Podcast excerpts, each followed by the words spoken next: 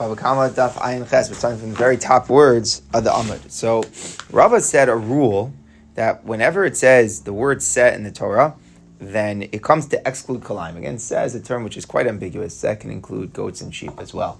So when it says seh, Rava's point is there's got to be a pure, either a goat or a sheep, but a hybrid.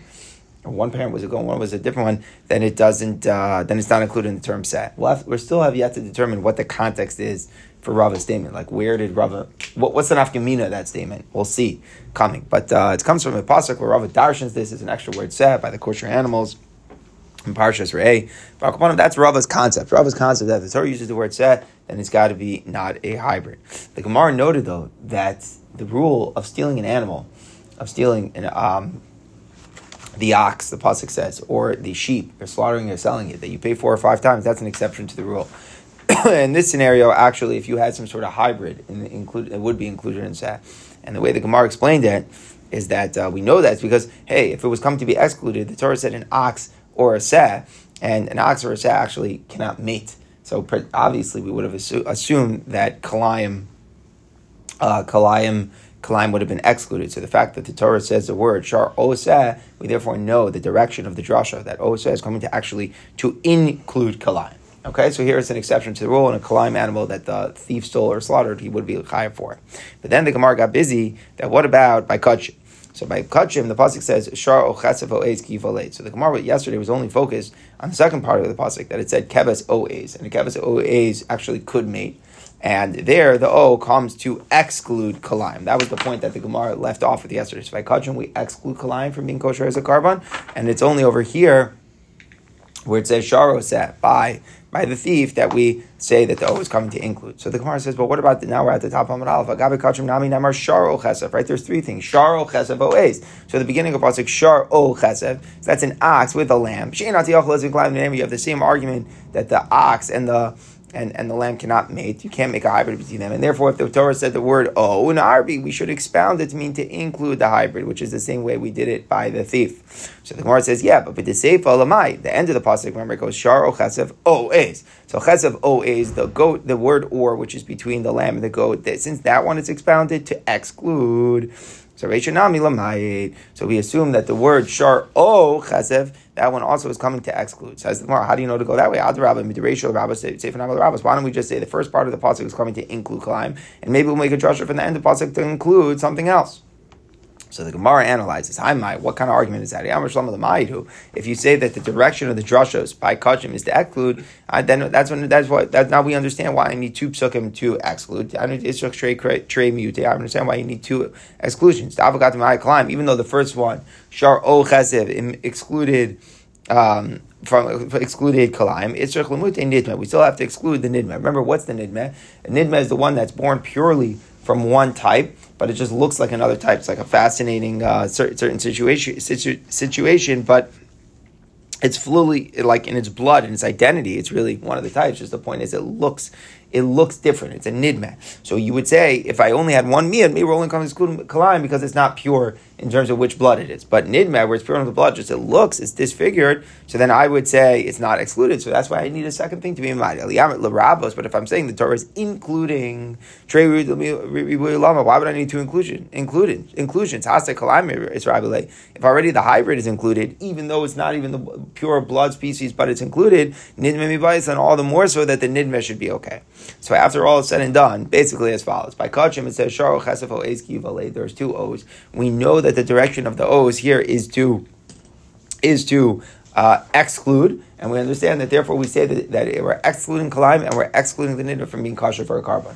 However, by the thief, where it just says, Shar O Chesef, we say that the word O is coming to include that the Kalaim, in fact, Um, is liable. If someone steals a kalaim and slaughters or sells, he is liable to four or five. Okay, so very good. So kachim is not is, is like kind of like the anomaly where we have drashas where it's excluded. By the thief, it's the anomaly the other way where we say it's included. So now, what is the general rule? Rava made a general rule that well, wherever it says seh, it's to exclude kalaim. Where is that general rule relevant? Rava's idea that the model, wherever it says seh, is to the exclusion of a hybrid. What purpose do we need to know that halacha? Ila kachim. If you're going to suggest that's what disqualifies the hybrid as a kachim, by jiksibu shar chesef. We already just said we darshan that from an ox or a lamb. So o chesef already there excludes it. So we don't need it. Rather to make a whole model and whole rule to exclude kachim. Ila miser, if you're going to tell me that's coming to exclude a miser offering, remember the Torah says that when a person has newborn cattle, sheep or goats, you take it, take them, pass them through the pen, it goes through one by one, single file, and one of every ten is a carbon miser. So maybe you're going to tell me that it's necessary to say that a kalaim can't be a miser behema, but that's a part of the rule of kachim. How do I know? Because tachas kachas helov mi kachim. We learn exer shava the word tachas. It appears by miser behema yaver tachas shavet, and it says by kachim vayoshivis emin tachas imo. So even though like miser is like a very specific particular type of kachim, but we learn the laws of miser behema, which type of animals are eligible for the carbon miser behema for the general laws of kachim. So if I know kalaim is ineligible for kachim as a carbon, so I know it's ineligible as miser behema. Ila bachar, and if you're going to exclude it from the law bachar, we know the firstborn male offering from a cow, sheep, or goat is given to the Kohen who brings it as a karban. So over there, maybe you need the word seh to say that not if it's a hybrid. Havara, havar, yalef meiser. I have exer shava of the word havara, which appears by both meiser and bachar. And it tells me that the same type of animal, which is eligible to be meiser, is eligible to be bachar. So I know since the hybrid is excluded from being a meiser behema, so then it's excluded as well from being a karban bachar. So I don't need it for that either also. Or we can make another argument. Inami nidma amrlo. We know that a nidma, which again is a purely as a pure blood from one, but it just looks from born from two sheep, but it doesn't look like a sheep. That's also excluded from bachar. Dichsev ach bachar shar. So that word ach, what is it coming to say? Achi hushar or bachar shar. An animal is not subject to bachar unless it's an ox and the firstborn is an ox. Meaning the firstborn has to have an appearance of the ox. That means not a nidma. So if the Torah already said that nidma is excluded from being a bachar kalami bai. Remember, that's always a kavachomer. Nidma is not as bad as kalaim. Kalaim is a mixture of the blood, whereas whereas nidma is pure blood, just a, it's, it looks different. So kalaim, all the more so, it should be excluded. So I don't need, the Gemara's point is, I don't need for a carbon bachar. Obviously, I know that kalaim is disqualified. Why do I need Rava's rule? So Ella says the Gemara kitmar to Rava. Where do we need Rava? Rava, again, what is Rava's rule? A binyan av, that wherever the Torah uses the word seh, the model, you should assume that it's to the exclusion of kalaim, not a hybrid animal. Even though you get a seh, could be a sheep or a goat, but if it's a mixture, if it's something born from a mixture of sheep and goat, then, then it is not included in the term. Where is it relevant? Linyan petar chamor, for the law of a firstborn donkey. So we know, Mamash this week's parasha now, what's the law? We have a firstborn donkey, so the Torah says, tifte b'seh. You should redeem it to the seh, right? It's one of the manos kahuna you give. So what's the halacha? You have to use a seh, but nonetheless, the Mishnah says, ein poten lo be'egav l'chaya. You can't use baby calf or an undomesticated animal. Because seh specifically is a lamb or a goat, so cattle and undomesticated animals are excluded. It has to be very specific. Seh. Velobetkelaim can't be a slaughtered lamb or a kid because seh implies it's alive. Velobetkelaim, not a treifa one. But as a fatal defect, it's not a full seh. Velobetkelaim, it cannot be a hybrid. Velobetkelaim koi, and it cannot be a koi. A koi is some sort of um, a mixture of a goat and a deer. But al kol panim, velobetkelaim, so there we go. So we see that the Torah used the word seh, and we're saying that the hybrid of the sheep and the goat cannot be used. Where does that law come from for petar chamor? It's not a carbon. The answer is, it is derived from Rava's rule. Rava's rule is that whenever they use the Torah use the word say, you should assume kalaim are not included. It says the Gemara, Rabbi Elazar, but Rabbi Elazar who disagreed in the Mishnah there. Rabbi Elazar permits redeeming the firstborn donkey with a hybrid. Did not. It says in the very, very Mishnah, Rabbi Elazar matzav kalaim. They should say. He says no, kalaim is fine. It is said. So then, according to him, according to him, clearly we're not excluding over there. So then, what are what do we need Rava's binyan av for? Amalach Rabbi Elazar kitma de Rava. Where was Rava said? He's talking about a non-kosher animal, born from a kosher animal, that was impregnated by a non-kosher animal. So what in the world is going on here? Well, how do we get that? So let's just take that slow. You have a non-kosher animal that's mating with a kosher animal, and the child is a non-kosher animal, and the Torah is saying that such a thing is not valid. So just literally, you would think that would mean like a sort of situation where, let's say, a horse has relations with a cow, and the baby comes out and it's a horse. So that would be a situation that uh, it cannot be eaten. And, and the, the idea is that when the Torah speaks about the animals you can eat, so it says, you know, an ox, a seh of lambs, and a seh of goats, which means to exclude this type of hybrid. That's the pashut shot of what we're saying. It's talking about the laws of which animals are kosher. And we're saying that a non-kosher animal, even if it's one of his parents was kosher, but if the other parent was not kosher, and this child is not kosher, so then it is no good. Now, the Gemara explains here. The low Rabbi Yeshua, Rabbi Elazar, who learns this from the binyan av, does not go like Rabbi Yeshua. The Rabbi Yeshua, if you go like Rabbi Yeshua, it's learned from the fact that it says in plural, kivasim v'se'izim, in the plural, that the animal cannot be unless the father is a lamb and the mother is a lamb.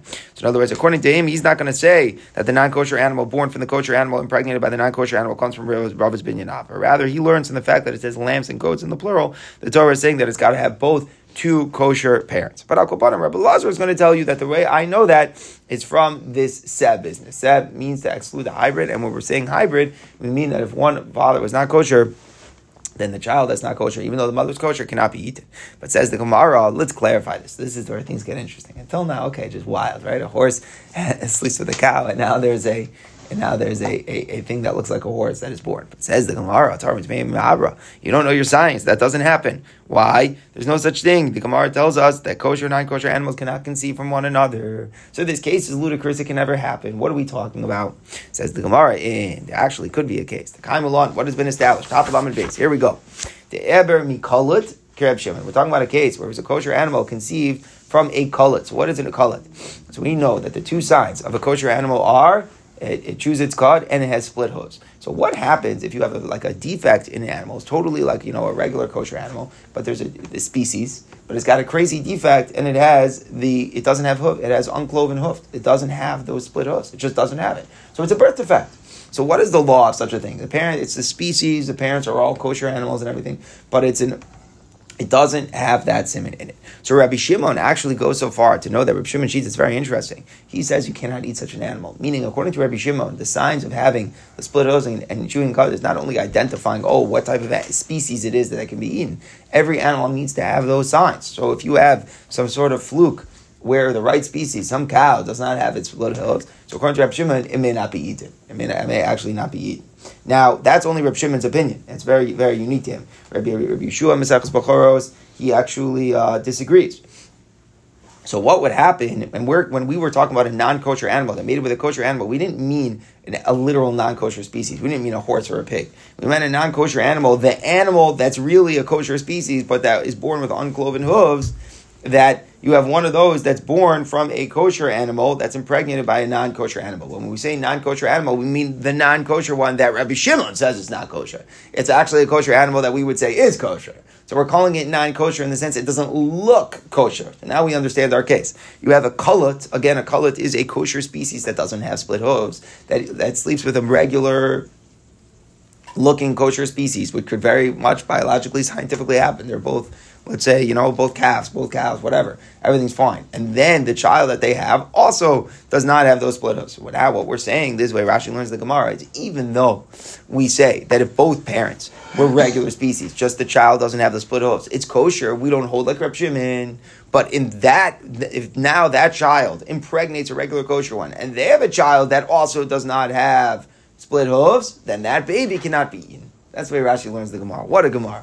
So basically as follows. If you have two regular cows that mate and now there's a baby that's born that doesn't have split hooves, what's the halacha? Machlokes. Reb Shimon says you can't eat. Reb Shimon says you could eat. Says Reb Shimon.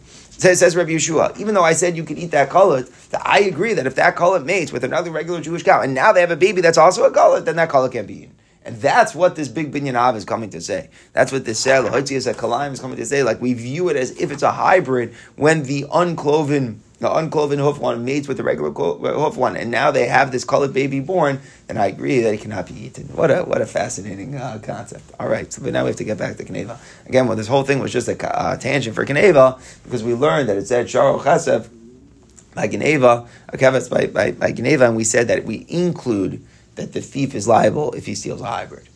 All right, continues the Gemara by Rav Ola. Let's say somebody said, it's incumbent on me to bring an Ola for Hifrit. Now, so what can an Ola be? An Ola can be many things. It can be a bird. It can be a little lamb. It can be a thicker ox. It can be many things. So he just said, I'm going to bring an Ola for Hifrit Shar. He happened to designate a very big specific ox to be his carbon. If ach ever gone off, someone else comes and steals that designated animal. Now, we learned that according to Reb Shimon, if there's a chiva achrayas on the owner, if it's a situation where the owner has to replace that carbon, if this one doesn't get brought, so this causes him a loss of money. So then the ganav has to repay.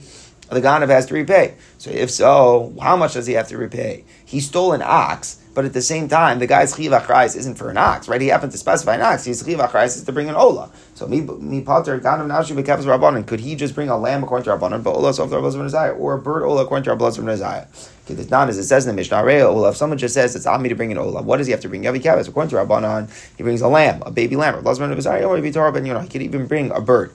So we see that what the st- the stam kabbalah of ola doesn't include more than a baby lamb in the Rabbanon or a bird according to Rabbanon Nazaya. So even though this particular owner happens to be, he designated an ox, but you're only paying him back out to Chiva Chrais. So Chiva Chrais isn't for an ox. So my, do we say the Chiva Chrais was only for a Shem Ola to bring something as valid as an Ola? So therefore, so even though I'm liable to replace with a different Ola, but I could replace it with any Ola offering. So you could give it for a lamb or a bird. Maybe the owner can say, what are you talking about? I want to do a mitzvah in the choicest way. I want to do a mitzvah in the best way. I just want to, it's a very interesting thing. Okay, I'm not going to spend too much time on this, but it's a famous Mishnah. Someone stole an esrog. It was worth one of the nicest esrogim on the market. Yeah, stole a thousand dollar esrog, the ones, the rarest ones, they only have in the back room. Thousand dollars. So, he, so, so the victim takes him to court. He sues him. It's Erev Sukkos. He's going to get back more money to go buy an esrog. So the Ganav says, he quotes the Gemara. He says, "What does it say in the Gemara?" So what does it say in the Gemara? That, that, that the chiva chrais over here, I only have to give a little bit of one. Why? Because you only have for the Shem Ola, you'd be Yotzeh. So he says to him, Rebbe, I don't understand. Why do you care so much to have your one thousand dollars? Because you want to be Yotzeh the mitzvah of Esrog. You be Yotzeh the mitzvah of Esrog with an Esrog that costs uh, one hundred dollars. So therefore I only give you one hundred dollars. That's what it sounds like in the Gemara. That's what it sounds like. The mother side of the Gemara is, no, no, I don't mitzvah. That sounds very wrong. It sounds very wrong. But why does it sound wrong? I have to think about it, how to, how to tighten it up. Says the Gemara, after he wondered this question, he resolved it. But the thief is able to exempt himself with that lower thing because he's only paying back out the chiva chrais. And the chiva chrais is only for an ola. It could be yotzei and ola with a smaller value.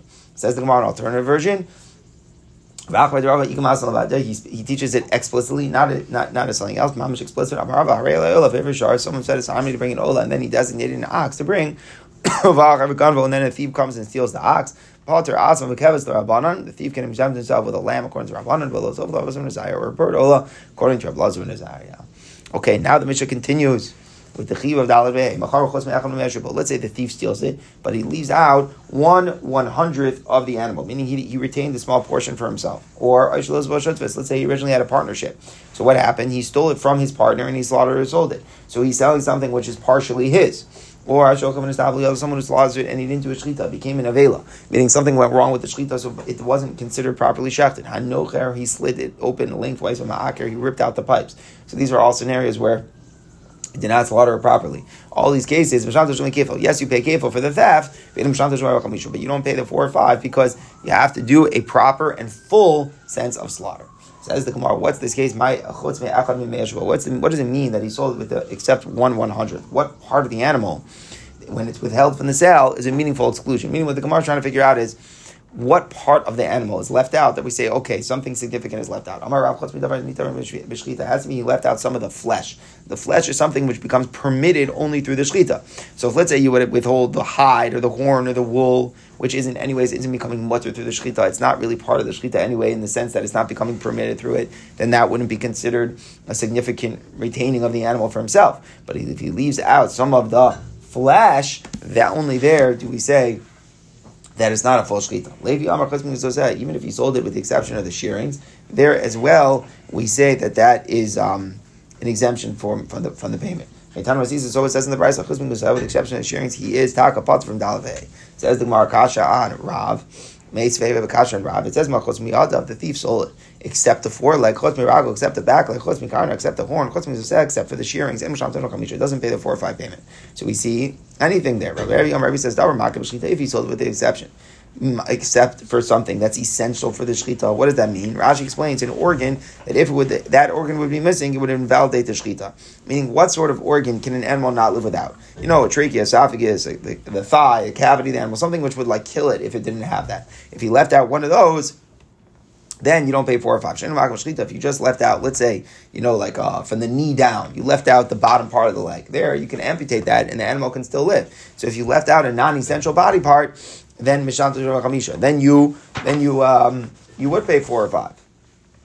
Shimon Elazar, Shimon Elazar says, "Chutz mikarn, if he sold with the exception of the horn, and l'sham l'chamim l'chamisha, he does not pay four or five. Chutz mikarn, except for the shearing, l'sham l'chamisha, he does pay four or five." The Gemara will clarify what the reason is. So now the Gemara. So let's just go over it in the Bride. So how many opinions do we have? One opinion said you leave out any leg or, or anything, you don't pay. Rabbi said if you leave out something that's an essential body part.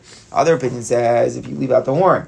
Um, But uh, but not but not the shearing. So the Gemara says, "Bishlam a Levi Levi Lamatana." He's the Tanakama. Tanakama says pretty fair. Even if you leave out the shearings, you're still exempt. So Levi is clearly like the Tanakama. Ella Rav, come on. No one said like Rav. Rav was the one who said if you leave out any amount of the flesh, no one went like him. According to the Tanakama, any exclusion potters even even the shearings. According to Rebbe, has to be a vital organ. According to Shimon Elazar, then it's got to be then even a horn. So no one was saying like Rav that it just depends if you leave out some of the flesh. So the Gemara says, "Ami Rav Amar Tanos." Another Tana says like Rav. The Tana says the price version of Elazar. Amar Chosm Chosmi Yadav. He sold except for the foreleg Chosmi Ragla or the back leg. In the Mishnah Chamisha, you don't pay four or five. Chosmi Karna Chosmi except for the horn or the shearings Mishnah Chamisha, you do pay four or five. So that Tana holds that it has to be flesh. So to, to so to make a summary, how many opinions there are? You have Rav's opinion, which is like this Reb Shimon Elazar, leaving out any flesh. You have the opinion that leaving out anything, even the shearings. You have the opinion leaving out only the horn, but not the shearings. And you have the opinion that it's only if you leave out a vital organ. So now the Gemara wants to know that we have all these four opinions with my kamifligi. What issue are they disagree? So it's all a question of how you dash in the pasuk. Tanakama, Saba Tanakama holds utavachu kulu beinon. You slaughter it. What do you mean all of it? Or you sell all of it? It means the entirety of it. It's got to be all of it. So if you exclude anything, even if it's an extraneous portion like the shearings, you're not going to pay. Rabbi Savar utavachu. Yes, it says you slaughter it. It means avitvicha, only something which relates to the shechita. But that excludes something which is unrelated to. Uh, through the through, through the shechita, so it has to be according to him um, something that selling is like slaughtering. So just the thief is not liable for slaughtering if it was missing an essential part of the body, because you can't shech something if it was had this fatal thing that it wasn't that it was missing that that vital um, that vital piece of the body that it can't live without. So too for selling, you're only chayav in you're only chayav if you sell most of it, but if you exclude an essential part of the body, then you're potter. However, according to this opinion, if you leave out a non-essential part, you're still chayav. With the horn, the horn doesn't stand to be cut off. So the horn is part of the body. Have a shear. Then it's considered an exclusion if you leave it out. You don't pay four or five. Like Yiso said, regarding the shearings of the mezekei, which anyway stand to be cut off, lo have a shear, and that's not considered an exclusion because that's not really part of the animal itself. Therefore, if you excluded the shearings, you would pay four or five. And the other Tana of Shimon Elazar who quoted his opinion of any of any flesh. The other ragla any flesh which to be permitted needs shechita have a shear. That's an exclusion. You don't pay four or five. But for the horns and the shearings that are mutter anyways or not mutter anyways, you don't eat them. In other words, they're not relevant to shechita have a shear. It's not a meaningful exclusion.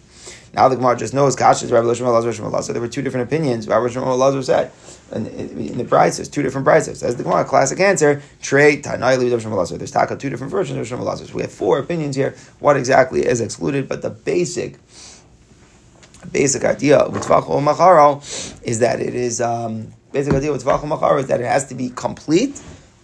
We're just arguing what exactly is considered a complete thing. Says the Gemara, Tana Rabbanon. It says in the brisa. So someone steals an amputated animal, or a lame animal, or a blind animal, slaughters herself, or someone who steals an animal, partners and slaughters or sells it, he's liable to pay four or five. However, partners who steal the animal and slaughters it, and one of them, and then slaughters it for two, and they are exempt. So let's just understand something. There's a very famous netziv here, very geshmak netziv. You ever hear the rule in netziv? If you don't have lecha mishnah, if you have two different pieces that were already cut up. So that's considered lecha mishnah. He says that's considered shleimim. It's considered whole. But if I have one and I cut it in two, then I can't say that, oh, I've got two whole things. Well, what does that mean? So he says, I have a raya from the Gemara Baba Kama Ayin Ches. The Gemara says if I sell it all except for the leg, what's the law? It's not. It's not considered selling all of it, right? And therefore, it's not. It's not complete. It's not a complete selling on potter. But what do we just learn? What did the brisa just say? If I sell a lame animal, I'm liable. What do you mean? I didn't sell all of it. The Teretz is, it is all of it. It's in its entirety. It happens to be, its leg is not here. If it's whole here and I don't include all of it, that's considered not full. But if I ha- I sell all that is here, then that's shalim. So it says in the Netziv, it's the same thing in concept of shleimas. If that's what is here, that's what's in front of me, then that's shalim. So if I have a, a, a, a one one piece, that's shalim. But if I have it whole and I'm just not using all of it, I cut it in two, whatever, then that's not, doesn't make the piece of shalim. That's the big decision in Netziv based upon our Gemara.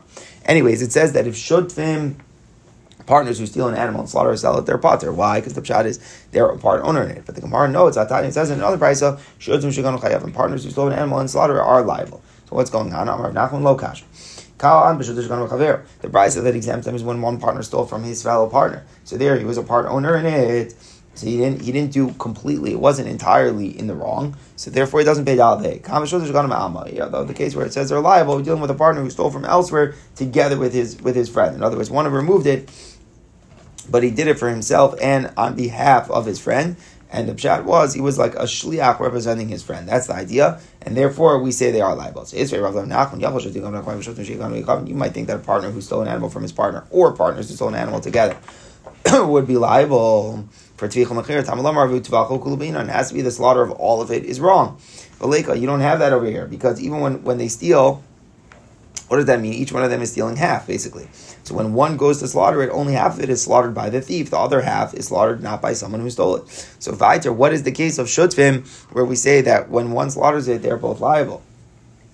Elam Rav Nachman lo kasha. The brisa says they're liable is where the partner slaughtered the whole the stolen animal with the consent of the other partner. So basically, what it is is that the other one implicitly is appointing him as an agent to slaughter the animal. So the whole animal is slaughtered by the thief, one half by the personal thief, and the other one he's representing as an agent for the one who stole it. Now remember, even though normally we say ain shliach l'dvar there, but we learn that slaughtering an, an animal that you stole is an exception to that rule. If you do it through a shliach, you are liable. The bride that accepted it is where you did it without your friend's consent. So therefore, you were only doing half of it wrong. If you're only doing half of it wrong, so then you are not liable. Says Gemara, Rabbi Yirmiyah had a question. Let's say you sell the, the, the stolen animal for all the time with the exception of thirty days. So for thirty days' time, it is not sold. In other words, he retains the rights to the animal for the first thirty days, except for its right to work. Whereas he gave the right to, to the buyer to slaughter it, but he retains the rights to the labor of the animal if the slaughter is postponed. Chutz mi'ubara, he sells the body, but with the exception to the fetus. Ma, what's the halacha? Is this considered an incomplete sale or a complete sale? So the Gemara elaborates here on the last inquiry, where you're not selling the fetus. There's two ways to look at a fetus. If a fetus is part of the mother, it's considered like the thigh of the mother, one of the limbs of the mother. It's not a question. Well, then he's excluded a part of the animal itself. So certainly that's not chayiv. Where do you have a reason to wonder? According to the opinion that a fetus is not the mother's thigh, it's an independent entity. So my, what's the law? Meimar, meaning given the chabar avishir, but lamai says it's physically attached to it. So even if it's a different entity, it's an exclusion from the sale because I'm not selling everything attached to the animal.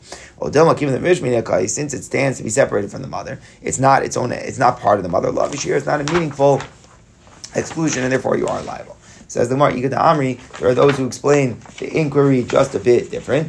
Do we say that since the fetus is not the mother's thigh, so lavishir, it's not a, it's not an exclusion? Since it needs it needs to be with the mother to become mutter in the shechita. This is a very interesting halacha. The sugyas and chulin. If you slaughter a pregnant cow, then the shechita automatically covers the fetus, even though the fetus is its own entity. But we say that the shechita automatically covers the fetus. So therefore, it says if if you excluded part of the mother's body, and the Gemara says take we leave over we leave over that question. It says the Gemara again. We want to know what a complete sale is. By Rav, Rav has a question. Let's say someone stole an animal, he amputates it, and then he sells it. Ma, what's the law? Maybe my ganav do we say he it's not it's not total because what he stole he didn't sell in its entirety. Here he amputated it and he sold it. So l'maisa he stole more than he sold. But he, he sold. He, he he did complete sale. Once it was amputated, and then he sold all in its entirety. So therefore, he shouldn't be liable. And the Gemara says, "We leave that question unresolved." Okay, we'll stop here.